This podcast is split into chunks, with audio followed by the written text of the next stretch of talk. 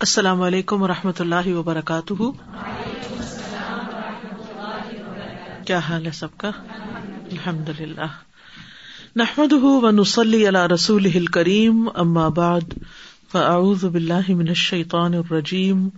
بسم اللہ الرحمٰن الرحیم۔ ربش رحلی صدری ویسر لی امری۔ وحل العقدم السانی یفقہ قولی۔ قل هل يستوي الذين يعلمون والذين لا يعلمون وإذا قيل انشزوا فانشزوا يرفع الله الذين آمنوا منكم والذين أوتوا العلم درجات والله بما تعملون خبير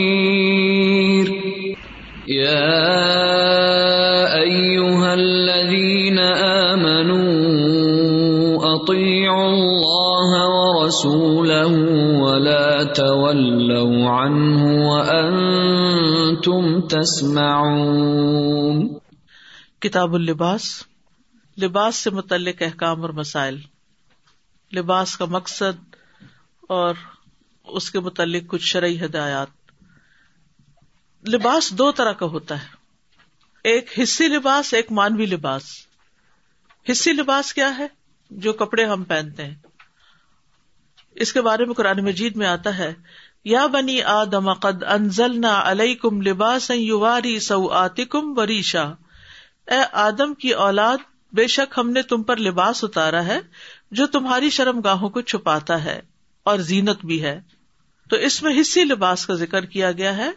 حصی لباس سطر چھپاتا ہے۔ اور یہ بہت ضروری ہے، اس کے بغیر کوئی چارہ نہیں۔ اور ریشا جو ہے اس سے مراد حسن اور زینت کے لیے پہنا جانے والا لباس، خوبصورتی کے لیے، سجاوٹ کے لیے پہنا جانے والا لباس، جو کہ ضروری لباس سے ایکسٹرا ہوتا ہے، زائد ہوتا ہے، اضافی ہوتا ہے۔ پھر فرمایا ایک اور جگہ پر وہ لباس و تقوا ذالی کا خیر۔ اور تقوا کا لباس وہ سب سے بہتر ہے۔ اور یہ تقوا کا لباس مانوی لباس ہے۔ لباس و تقوا مانوی لباس ہے۔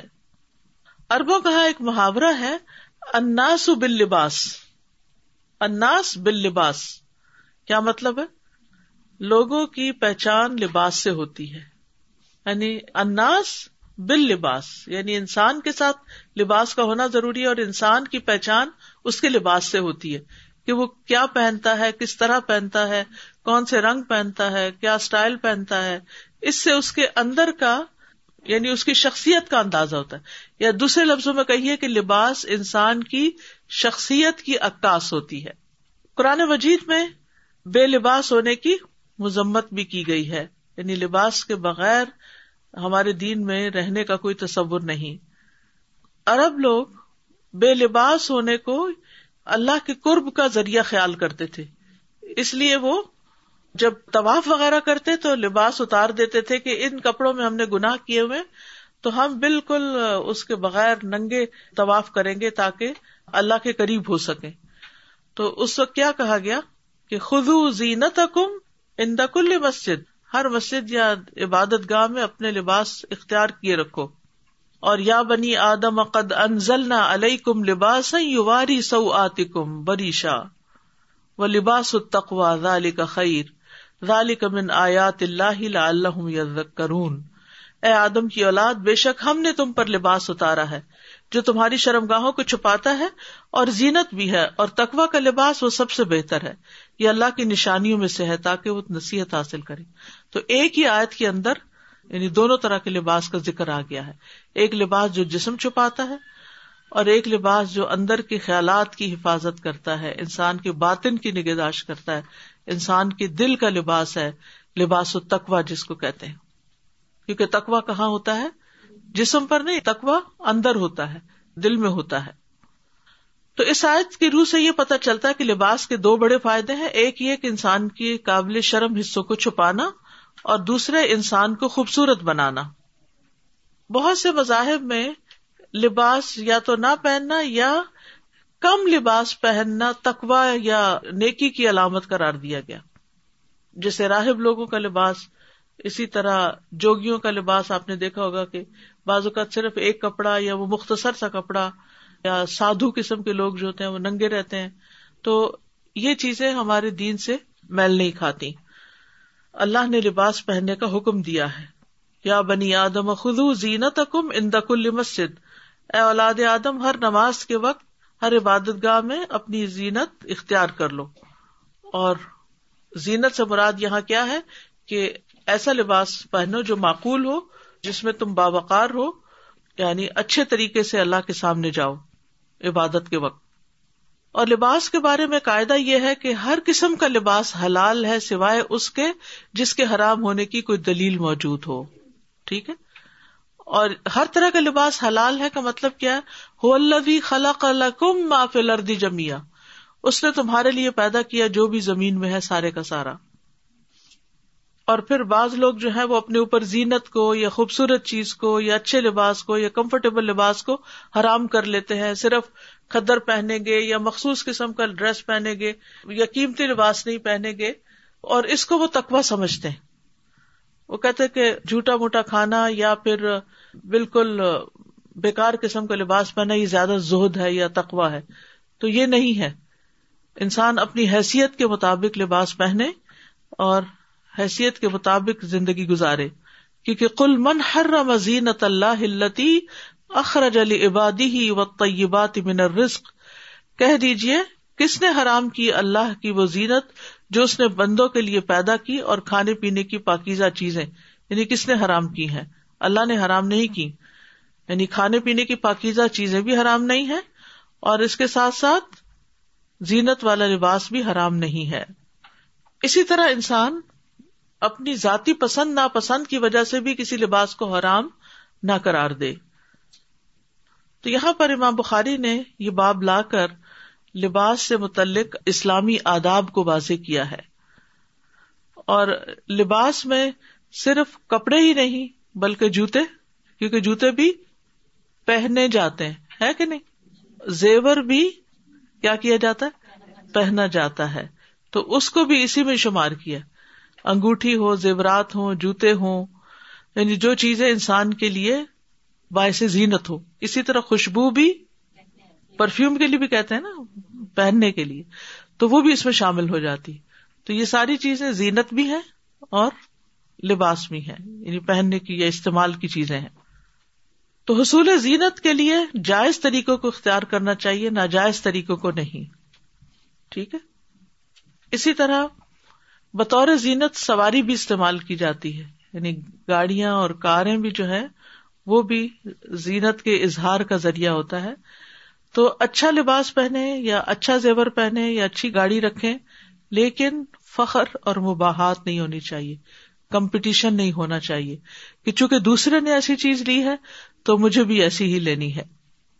یہ اللہ سبحان تعالیٰ کے نزدیک ناپسندیدہ عادات ہیں۔ پھر اسی طرح ایسا لباس جو انسان کو تکبر میں مبتلا کرے، وہ انسان کو ایک طرح سے اندر سے بیمار کر دیتا ہے۔ تکبر ایک بیماری ہے، اخلاقی بیماری ہے، تو اس سے بھی بچنا چاہیے۔ اسی طرح بے حیائی کے لباس سے بھی بچنا چاہیے۔ کیونکہ اللہ سبحان تعالیٰ نے لباس اتارا ہے قابل شرم حصوں کو ڈھانپنے کے لیے، نہ کہ ننگا کرنے کے لیے۔ ٹھیک ہے؟ سورت العراف آج تھرٹی ٹو اعوذ باللہ من الشیطان الرجیم۔ قل من حرم زینة الله التي أخرج لعباده والطيبات من الرزق۔ قل هي للذين آمنوا في الحياة الدنيا، هي للذين آمنوا في الحياة الدنيا خالصة يوم القيامة. كذلك نفصل الآيات لقوم يعلمون. کہہ دیجیے کس نے حرام کی اللہ کی زینت جو اس نے اپنے بندوں کے لیے پیدا کی؟ اور کھانے پینے کی پاکیزہ چیزیں۔ کہہ دیجیے یہ چیزیں ان لوگوں کے لیے جو ایمان لائے دنیا کی زندگی میں بھی ہیں، جبکہ قیامت کے دن ان کے لیے خالص ہوگی۔ اسی طرح ہم آیات کو ان لوگوں کے لیے کھول کر بیان کرتے ہیں جو جانتے ہیں۔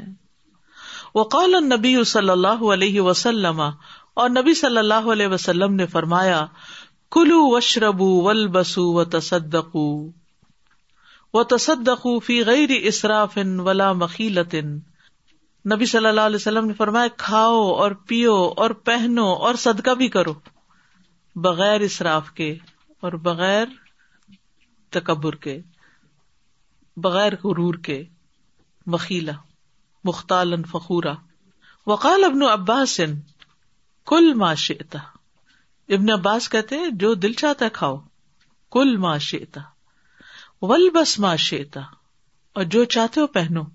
ماں اختعت کا سنتانی سرفن او مخیلتن جب تک دو چیزیں تمہیں خطا میں مبتلا نہ کریں، اور وہ ہیں اسراف یا تکبر۔ یعنی جب تک تم دو چیزوں سے بچتے ہو، اسراف اور تکبر سے، تو کوئی حرج نہیں۔ اسراف کیا ہوتا ہے؟ اپنی لمٹ سے زیادہ خرچ کرنا۔ اور بہت سے لوگ ایسے ہیں کہ جو اپنی حیثیت سے زیادہ دکھاوے کے لیے قیمتی سے قیمتی لباس خریدتے ہیں۔ حتیٰ کہ شادیوں میں زکوٰۃ کے پیسے لے، مانگ کے پھر بہت قیمتی قیمتی جوڑے بناتے ہیں، جن کو بہت دفعہ پہنا بھی نہیں جا سکتا، جو ٹوٹلی امپریکٹیکل ہوتے ہیں۔ کہ جو پہننے کے قابل نہیں ہوتے، صرف دکھاوے کا لباس ہے۔ اور مکیلا تن جو ہے نا، دکھاوا اور غرور اور تکبر کہ انا خیر من ہوں ایسے لباس پہننا کہ جس سے انسان کے اندر یہ ہوئے کہ میں سب سے اچھا لگ رہا ہوں آج کی مجلس میں۔ یہ خیال نہیں آنا چاہیے۔ مکیلا کا لفظ ہے خیال سے۔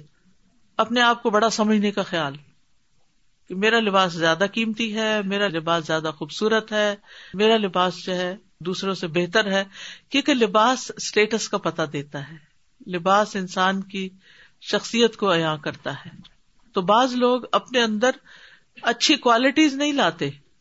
وہ کیا کرتے ہیں؟ صرف اچھے کپڑے پہن کے دوسروں کو اچھا دکھائی دینا چاہتے ہیں۔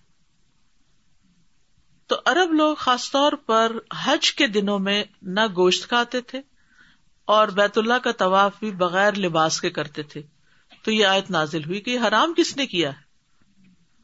ابن عباس کہتے ہیں کہ قریش بیت اللہ کا طواف ننگے بدن، تالیاں پیٹتے اور سیٹیاں بجاتے ہوئے کرتے تھے۔ ان کے متعلق اللہ تعالیٰ نے یہ آیت نازل کی۔ تو مسلمانوں کا لباس دو بنیادی ضروریات کو پورا کرنے کے لیے ہوتا ہے۔ سطر پوشی اور اظہار زینت۔ اور اس کے لیے ہم نیچر سے بھی سیکھ سکتے ہیں نا۔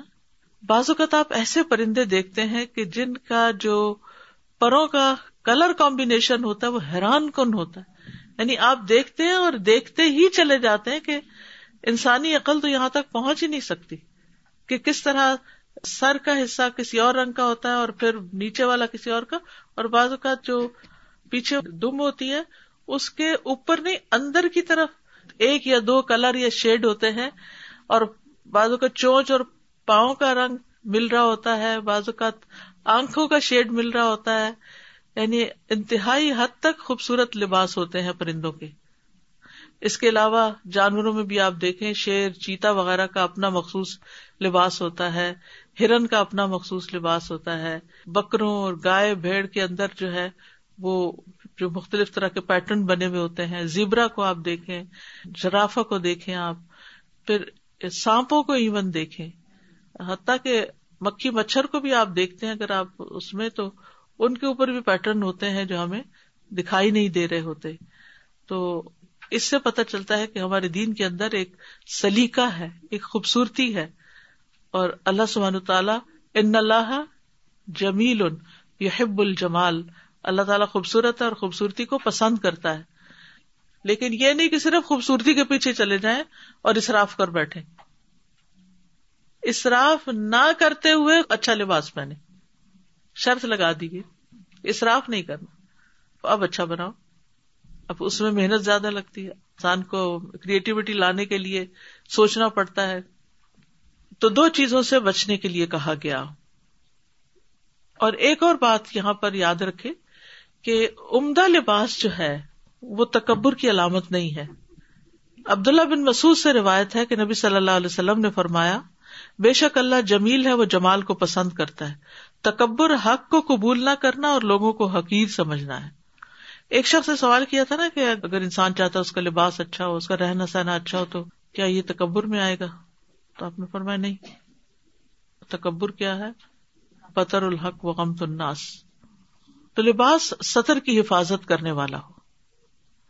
غیر ساتر لباس کی ممانت کی گئی ہے۔ باریک لباس کی ممانت کی گئی ہے۔ ان عورتوں پر جو لباس پہن کے بھی ننگی ہو ان پہ لانت بھیجی گئی ہے۔ اسی طرح جسم کو نمایاں کرنے والا لباس نہیں ہونا چاہیے۔ شہرت کا لباس نہ ہو۔ شہرت کا لباس کیا ہے؟ جس سے ایک آئیکن بن جانا ایک مخصوص لباس کے ذریعے۔ پھر مخالف جنس کی مشابت والا لباس نہ پہنچے۔ عورتیں مردوں جیسا اور مرد عورتوں جیسا لباس نہ پہنے۔ کفار کے مشابے لباس نہ پہنا جائے۔ قیمتی اور مزین لباس سے گریز کرنا چاہیے یعنی مردوں کے لیے خاص طور پر۔ حدیث نمبر سکس سیونٹی فور حدثنا اسماعیل قال حدثني مالك ان نافع و عبد الله بن دینار و زید ابن اسلم یخبرونه ان ابن عمر رضی اللہ عنہما ان رسول اللہ صلی اللہ علیہ وسلم قال، لا ينظر الله الى من جر ثوبه خيلاء ابن عمر سے روایت ہے کہ رسول اللہ صلی اللہ علیہ وسلم نے فرمایا لا ينظر اللہ نہیں دیکھے گا اللہ۔ الا اس شخص کی طرف من جرا جس نے کھینچا سو بہ اپنا کپڑا خولا غرور کرتے ہوئے، تکبر کرتے ہوئے۔ یعنی جو اپنا کپڑا چھوڑ دے، لٹکائے، غرور کی وجہ سے، تکبر کی وجہ سے۔ لا ينظر اللہ، نہیں دیکھے گا اللہ۔ اللہ سبحان تعالی کا دیکھنا دو طرح سے ہے۔ ایک ہے خوشنودی اور رحمت کی نظر سے دیکھنا۔ تو یہاں پر جس دیکھنے کی نفی کی گئی ہے، وہ دراصل یہ دیکھنا ہے کہ اللہ تعالیٰ ایسے شخص کو دیکھ کر خوش نہیں ہوگا، اس سے راضی نہیں ہوگا، بلکہ ناراض ہوگا۔ جہاں تک دیکھنے کی دوسری قسم کا تعلق ہے، جو کسی چیز کے بارے میں باخبر ہونے کے لیے ہوتا ہے یا اس کا احاطہ کرنے کے لیے، تو اس میں تو کوئی شک ہی نہیں کہ کوئی چیز بھی اللہ سبحان تعالی کی نگاہوں سے اوجھل نہیں۔ وہ ہر چیز دیکھتا ہے۔ ان اللہ علیہ شعی ان فل اردی ولا فما اللہ سبحان تعالی پر کچھ بھی چھپا ہوا نہیں نہ کچھ آسمان میں اور نہ کچھ زمین میں۔ ان اللہ قد احاط بكل شيء علما۔ اللہ نے ہر چیز کو اپنے علم کے ساتھ گھیر رکھا ہے احاطہ کر رکھا ہے۔ لیکن یہاں نہ دیکھنے سے مراد خوشنودی کی نظر سے دیکھنا۔ رضا کی نظر سے دیکھنا ہے، رحمت کی نظر سے دیکھنا ہے۔ تو لباس گھسیٹنے والے شخص کے لیے اللہ کی رحمت نہیں، اللہ تعالیٰ اس سے خوش نہیں، راضی نہیں۔ یہاں پر لا ينظر اللہ، نہیں دیکھے گا اللہ یا نہیں دیکھتا اللہ الا من، اس شخص کی طرف۔ من جر سو بہ جس نے اپنا کپڑا لٹکایا یا گھسیٹا، جر یا جر تو سوب سوب سے مراد تمام کپڑے ہوتے ہیں۔ یعنی کپڑے میں سے کوئی بھی کپڑا، چاہے قمیص ہو، چاہے شلوار ہو، چاہے تیبند ہو، چاہے ابایا ہو جبا ہو یعنی کوئی بھی چیز اس طرح لٹکانا کہ فخر اور غرور کے لیے اور اپنے آپ کو بڑا ظاہر کرنے کے لیے۔ یہ ظاہر کرنے کے لیے میرے پاس بہت مال ہے اور میں ضرورت سے زائد کپڑا پہن کے اس کو زمین پہ رلا بھی سکتی ہوں۔ تو ایسا کرنا ناپسندیدہ ہے۔ تو گویا کپڑا گھسیٹنا اصراف بھی ہے اور تکبر بھی ہے۔ دو چیزیں ہیں اس میں بھی۔ اصراف بھی ہے کہ ضرورت سے زائد آپ کپڑا لٹکا رہے ہیں اور تکبر بھی ہے۔ جس میں چادر بھی ہو سکتی ہے۔ یعنی اتنی بڑی چادر، کچھ عرصہ پہلے ایسے دوپٹوں کا رواج آیا تھا کہ جو بہت ہی لمبے ہوتے تھے اور وہ پیچھے پیچھے نیچے گسیٹے جا رہے ہیں۔ تو اس قسم کا فیشن یا اس قسم کا لباس اوڑھنا جو ہے وہ ناپسندیدہ ہے۔ پھر اسی طرح قمیص یا لانگ ڈریس جو ہوتا ہے، جو عام طور پر گھر کے اندر پہنا جاتا ہے یا پارٹیز وغیرہ میں پہنا جاتا ہے، تو اس کو یا پھر ایسا غرارہ یا ایسا لانگ ڈریس کہ جس میں ایک ایک گز پیچھے سے کپڑا گھسیٹا چلا جاتا ہے ٹریل جس کو کہتے ہیں، یا یہ کہ دوسرے لوگ اس کو اٹھا کے چل رہے ہوتے ہیں پیچھے سے۔ تو یہ سب اس میں شامل ہو جاتا ہے۔ اسی طرح جبا ہو، کوٹ ہو، پگڑی ہو، کوئی بھی چیز یعنی حد سے زیادہ بڑھنا، کپڑا لٹکانا، یہ ممنوع بھی ہے اور اللہ تعالی کی ناراضگی کا ذریعہ بھی ہے۔ ہاں عورتوں کو ایسا کپڑا پہننا چاہیے جس سے ان کے ٹخنے ڈھکے رہے، نماز کے اندر بھی اور باہر بھی۔ یعنی ٹخنوں کا ڈھانکنا ضروری ہے۔ لیکن مردوں کو ٹخنے نہیں ڈھانپنے چاہیے، وہ ان کی شلوار اور تہ بند وغیرہ جو ہے وہ ٹخنوں سے اوپر ہونی چاہیے۔ تو بہرحال خلاصہ یہی ہے کہ لباس میں اصراف اور تکبر جو ہے وہ اللہ کی ناراضگی کا سبب بنتا ہے۔ کیونکہ خاص طور پر آگے خوی اللہ کا لفظ آیا ہے، جس سے مراد یہ ہے کہ جو تکبر کی وجہ سے ایسا کرے ضرورت کے بغیر۔ سنر ابن ماجہ کی روایت میں آتا ہے، جس نے اپنا کپڑا تکبر کی بنا پہ لٹکایا قیامت کے دن اللہ اس کی طرف دیکھے گا بھی نہیں۔ یعنی یہاں لا ینظرو، دنیا میں رحمت کی نظر سے نہیں دیکھتا اور آخرت میں غزبناک ہو کر اس کی طرف توجہ ہی نہیں فرمائے گا۔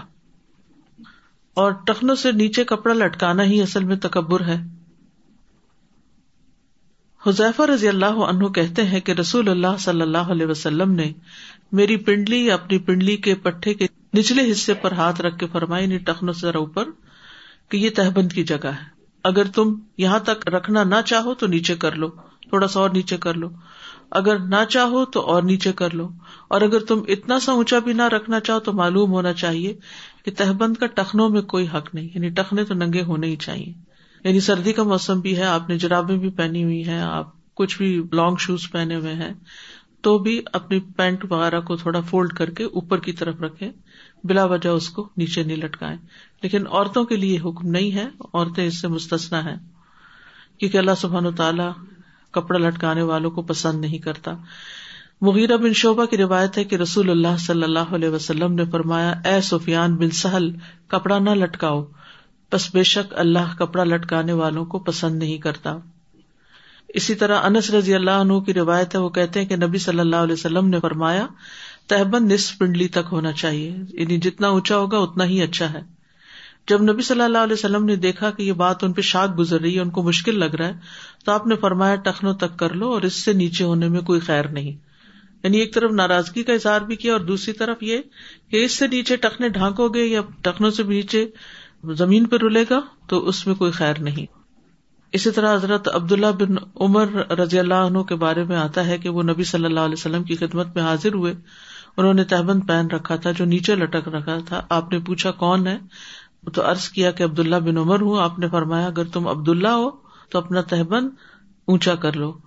وہ کہتے ہیں، چنانچہ میں نے اسے نس پنڈلی تک چڑھا لیا اور وفات تک ان کا پھر یہی معمول رہا۔ صحابہ دوسروں کو بھی اس بات کی تاکید کرتے تھے یعنی صرف خود اپنا ہی اہتمام نہیں کرتے تھے اوروں کو بھی کہتے تھے۔ ایک بار ابو حرارا کے پاس سے ایک قریشی نوجوان گزرا جو اپنی چادر زمین پہ گسیٹ رہا تھا۔ تو انہوں نے فرمایا، میرے بھتیجے، میں نے رسول اللہ صلی اللہ علیہ وسلم سے سنا، آپ فرما رہے تھے، جو شخص تکبر کی وجہ سے اپنا کپڑا گسیٹ کر چلے گا، اللہ تعالیٰ قیامت کے دن اس کی طرف رحمت کی نظر بھی نہیں فرمائے گا۔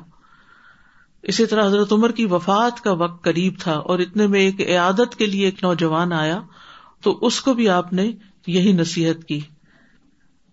کہنے لگے، اے میرے بتیجے یعنی جب وہ آیا، اس نے آپ کے ساتھ بات چیت کی، آپ کی تعریف کی اور عیادت کی اور جب وہ جانے لگا تو آپ نے کہا کہ اس کو واپس بلاؤ۔ دور سے دیکھا ہوگا کہ کپڑا نیچے لٹر لیٹے ہوئے ہوں گے۔ واپس آیا تو کہا بتیجے اپنا کپڑا اوپر اٹھائے رکھو۔ اس سے تمہارا کپڑا بھی زیادہ دیر تک چلے گا اور تمہارے رب سے تقوا کا باعث بھی ہے۔ اس میں اب آپ دیکھیں، خیر کی بات بھی ہے تقوا کی بات بھی ہے، پھر کپڑے کی بچت کی بات بھی ہے۔ اور اس سے بھی اندازہ لگایا کہ یعنی ان دو حدیثوں جو ابو حرارا نے نصیحت کی اور جو حضرت عمر رضی اللہ عنہ نے نصیحت کی، دونوں میں پہلے وہ پیار سے خطاب کرتے ہیں، اے میرے بھتیجے، اے میرے بھائی کے بیٹے۔ ہمارے یہاں عام طور پر بیٹا کہہ کے پکارتے ہیں، بہن یا بھائی کے بیٹے کی بجائے اپنے کہتے بیٹا ایسا نہیں کرو، بیٹا ویسا نہیں کرو۔